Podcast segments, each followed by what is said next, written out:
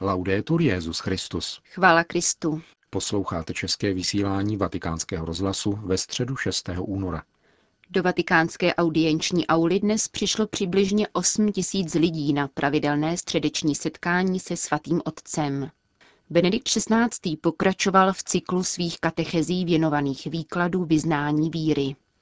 E Drazí bratři a sestry, Krédo začíná tím, že nazývá Boha všemohoucím Otcem, jak jsme o tom rozjímali minulý týden, a v zápětí dodává, že je stvořitelem nebe a země, čímž odkazuje na úvodní větu Bible. V prvním verši písma svatého totiž čteme, na počátku stvořil Bůh nebe a zemi. Bůh je počátkem všeho a v kráse stvoření se zračí všemohoucnost milujícího Otce. Ve stvoření se Bůh projevuje jako Otec, neboť je počátkem života a stvořením ukazuje svoji všemohoucnost. Obrazy užité písmem svatým jsou velice působivé. Jako dobrý a mocný otec se s láskou a věrně stará o své tvory, aby nikdy nezahynuli. Stvoření se tak stává místem poznání a uznání všemohoucnosti Pána a jeho dobroty. Stává se pro nás věřící pobídkou k víře, abychom hlásali, že Bůh je stvořitel. Vírou poznáváme, píše autor listu židům, že svět byl stvořen božím slovem, takže to, co vidíme, nepovstalo z něčeho, co zde už bylo. Víra v sobě tedy zahrnuje umění rozpoznat stopy neviditelného ve viditelném světě. Věřící může číst velkou knihu přírody a porozumět jejímu jazyku, ale nezbytné je slovo jeho zjevení, které vzbuzuje víru, aby člověk mohl dosáhnout plného uvědomění reality Boha jakožto stvořitele a otce. V knihách písma svatého může lidská inteligence ve světle víry nalézt klíč k porozumění světu. Zvláštní místo zaujímá zejména první kapitola knihy Geneze, která velkolepě líčí stvořitelské boží dílo, uskutečněné v sedmi dnech. V šesti dnech Bůh dokonává stvoření a sedmý den v sobotu zanechává veškeré činnosti a odpočívá. Je to den svobody pro všechny, den společenství s Bohem. Kniha Geneze nám tímto prvním obrazem ukazuje, že Bůh nejprve zamýšlel setkat se s láskou, která bude odpovědí na jeho lásku. A proto pak stvořil materiální svět, do něhož zasadil tuto lásku, tedy tvory, kteří mu svobodně odpovědí. Struktura textu umožňuje opakování důležitých sdělení. Šestkrát se například vyskytuje věta Bůh viděl, že je to dobré. A na závěr po sedmé, po stvoření člověka, Bůh viděl všechno, co udělal a hle, bylo to velmi dobré. Všechno, co Bůh stvořil, je krásné a dobré, prostoupené moudrostí a láskou. Stvořitelská činnost Boží vnáší řád a harmonii, obdařuje krásou. Z vyprávění Geneze dále vysvítá, že pán tvoří svým slovem. Desetkrát za sebou stojí v textu Bůh řekl. Slovo, logos boží, je počátkem reality světa. Bůh řekl a stalo se. Takto je zdůrazněna účinná moc božského slova. Žalmista recituje. Jeho slovem vznikla nebesa, dechem jeho úst všechen jejich zástup. On totiž řekl a stalo se. On poručil a vše povstalo. Život se rodí a svět existuje, protože je poslušný Božímu slovu. Naše otázka zní, má dnes v době vědy a techniky ještě smysl mluvit o stvoření? Jak máme rozumět vyprávění Geneze? Bible nechce být učebnicí přírodních věd, nýbrž poskytnout porozumění autentické a hluboké pravdě věcí. Základní pravda, kterou vyprávění Geneze odhaluje, spočívá v tom, že svět není s hlukem kontrastujících sil, ale má svůj počátek a stabilitu v logu, ve věčném rozumu Boha, který bez ustání nese celé veškerenstvo. Existuje určitý plán se světem, který se rodí z tohoto rozumu, z ducha tvůrce. Věřit, že toto je základem všeho, osvěcuje každý aspekt života a dává odvahu vyrovnávat se s dobrodružstvím života v důvěře a s nadějí. Písmo nám tedy říká, že počátkem bytí a světa, naším počátkem, není iracionalita a nutnost, nýbrž rozum, svoboda a láska. V to poslední věříme. Chtěl bych však říci ještě pár slov o vrcholu celého stvoření. Muži a ženě, lidské bytosti, jediné, která má schopnost poznat a milovat svého stvořitele. Žalmista se táže s pohledem upřeným k nebi.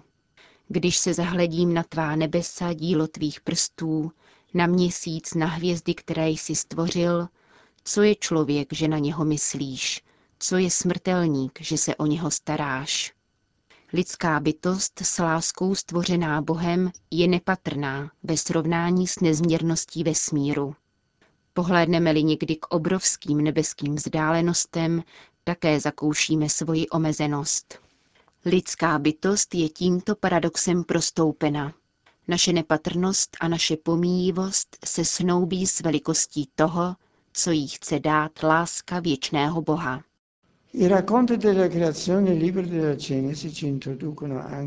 Vyprávění knihy Geneze o stvoření nás uvádí také do tohoto tajemství a pomáhá nám poznat plán Boha s člověkem. Především nám sděluje, že Bůh utvořil člověka z prachu země. To znamená, že nejsme Bůh, nestvořili jsme sami sebe. Jsme prachem země.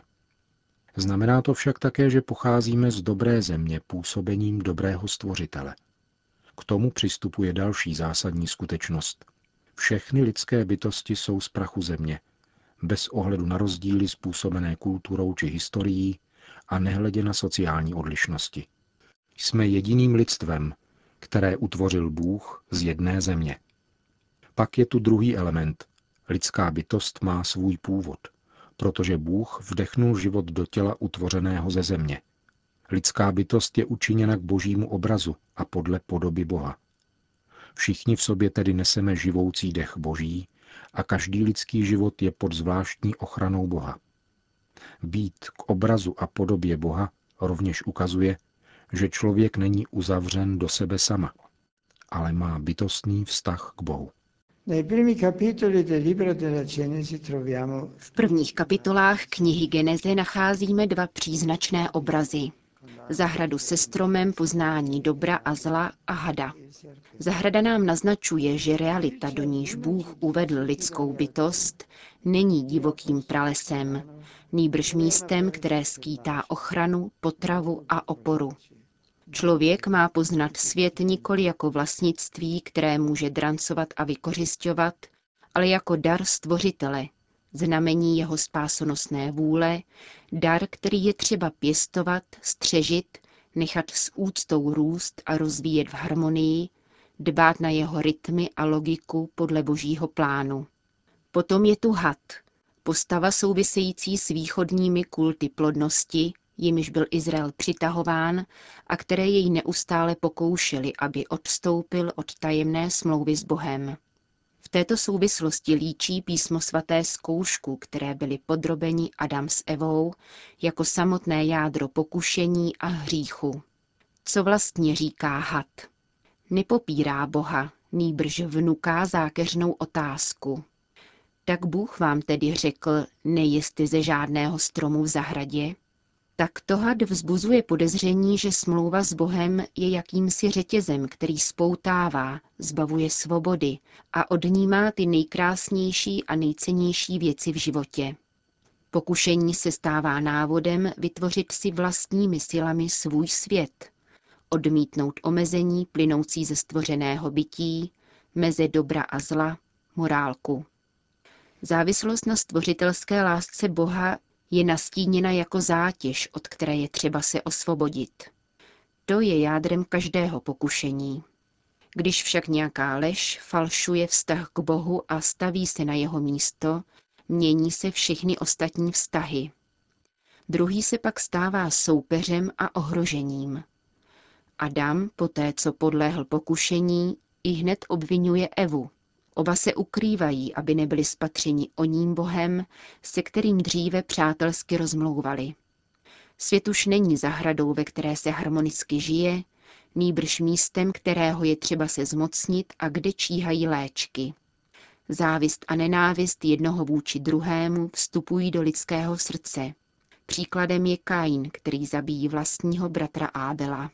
Tím, že se obrací proti svému stvořiteli, staví se člověk ve skutečnosti sám proti sobě. Popírá svůj původ a tedy svoji pravdu. A do světa vstupuje zlo a jeho úmorné okovy bolesti a smrti. A tak ve stvoření, které Bůh učinil dobrým, ba dokonce velmi dobrým, po tomto svobodném rozhodnutí člověka pro lež, která odporuje pravdě, vstupuje do světa zlo. Z vyprávění o stvoření bych rád vyvodil poslední ponaučení. Hřích rodí hřích a všechny hříchy dějin jsou vzájemně propojeny. Tento aspekt nás nutí hovořit o takzvaném prvotním hříchu. Jaký je význam této nesnadno pochopitelné skutečnosti? Chtěl bych poukázat jen na několik prvků. Především musíme vzít v úvahu, že žádný člověk není uzavřen v sobě samém. Žádný nemůže žít jenom ze sebe a pro sebe. Dostáváme život od druhých, a to nejenom ve chvíli narození, ale každý den. Lidská bytost je vztah. Jsem sám sebou jedině v tobě a skrze tebe. Ve vztahu lásky k božímu ty a k těm druhým ty.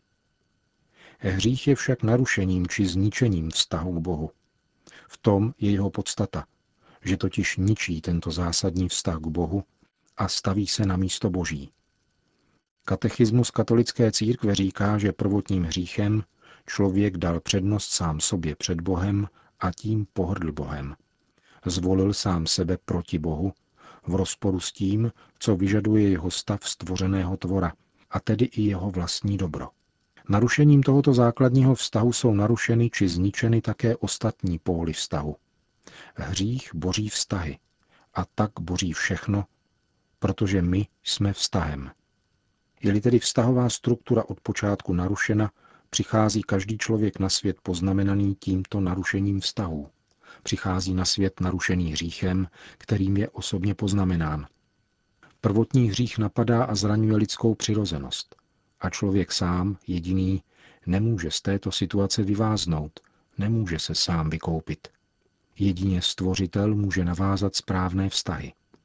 Jedině přijde-li ten, od kterého jsme se vzdálili k nám a laskavě nám podá ruku, mohou být správné vztahy opět navázány. To se děje v Ježíši Kristu, který se vydává doslova opačnou cestou než Adam, jak to popisuje svatý Pavel v hymnu druhé kapitoly listu Filipanům. Zatímco Adam nerozpoznává svoje stvořené bytí a chce stanout na místě božím, Ježíš, syn boží, který má dokonalý vztah s otcem, se snižuje, stává se služebníkem, vydává se cestou lásky pokořením až k smrti kříže, aby uspořádal vztahy k Bohu. Kristův kříž se tak stává novým stromem života. Drazí bratři a sestry, žít vírou znamená rozpoznávat velikost Boha a přijímat naši vlastní nepatrnost, naši podmíněnost tvorů a ponechávat pánu, aby ji naplnil svojí láskou a mohla tak růst naše opravdová velikost. Zlo a jeho zátěž bolesti a utrpení je tajemstvím, které je osvěcováno světlem víry, jež nám dává jistotu, že můžeme být vysvobozeni. Jistotu, že je dobré být člověkem. To byla dnešní katecheze Benedikta XVI., který na závěr po společné modlitbě odčenáš všem požehnal. Sit nomen Domini benedictum. Ex hoc nunc et usque in seculum. Adiutorium nostrum in nomine Domini. Qui fecit celum et terra. Benedicat vos omnipotens Deus, Pater et Filius et Spiritus Sanctus.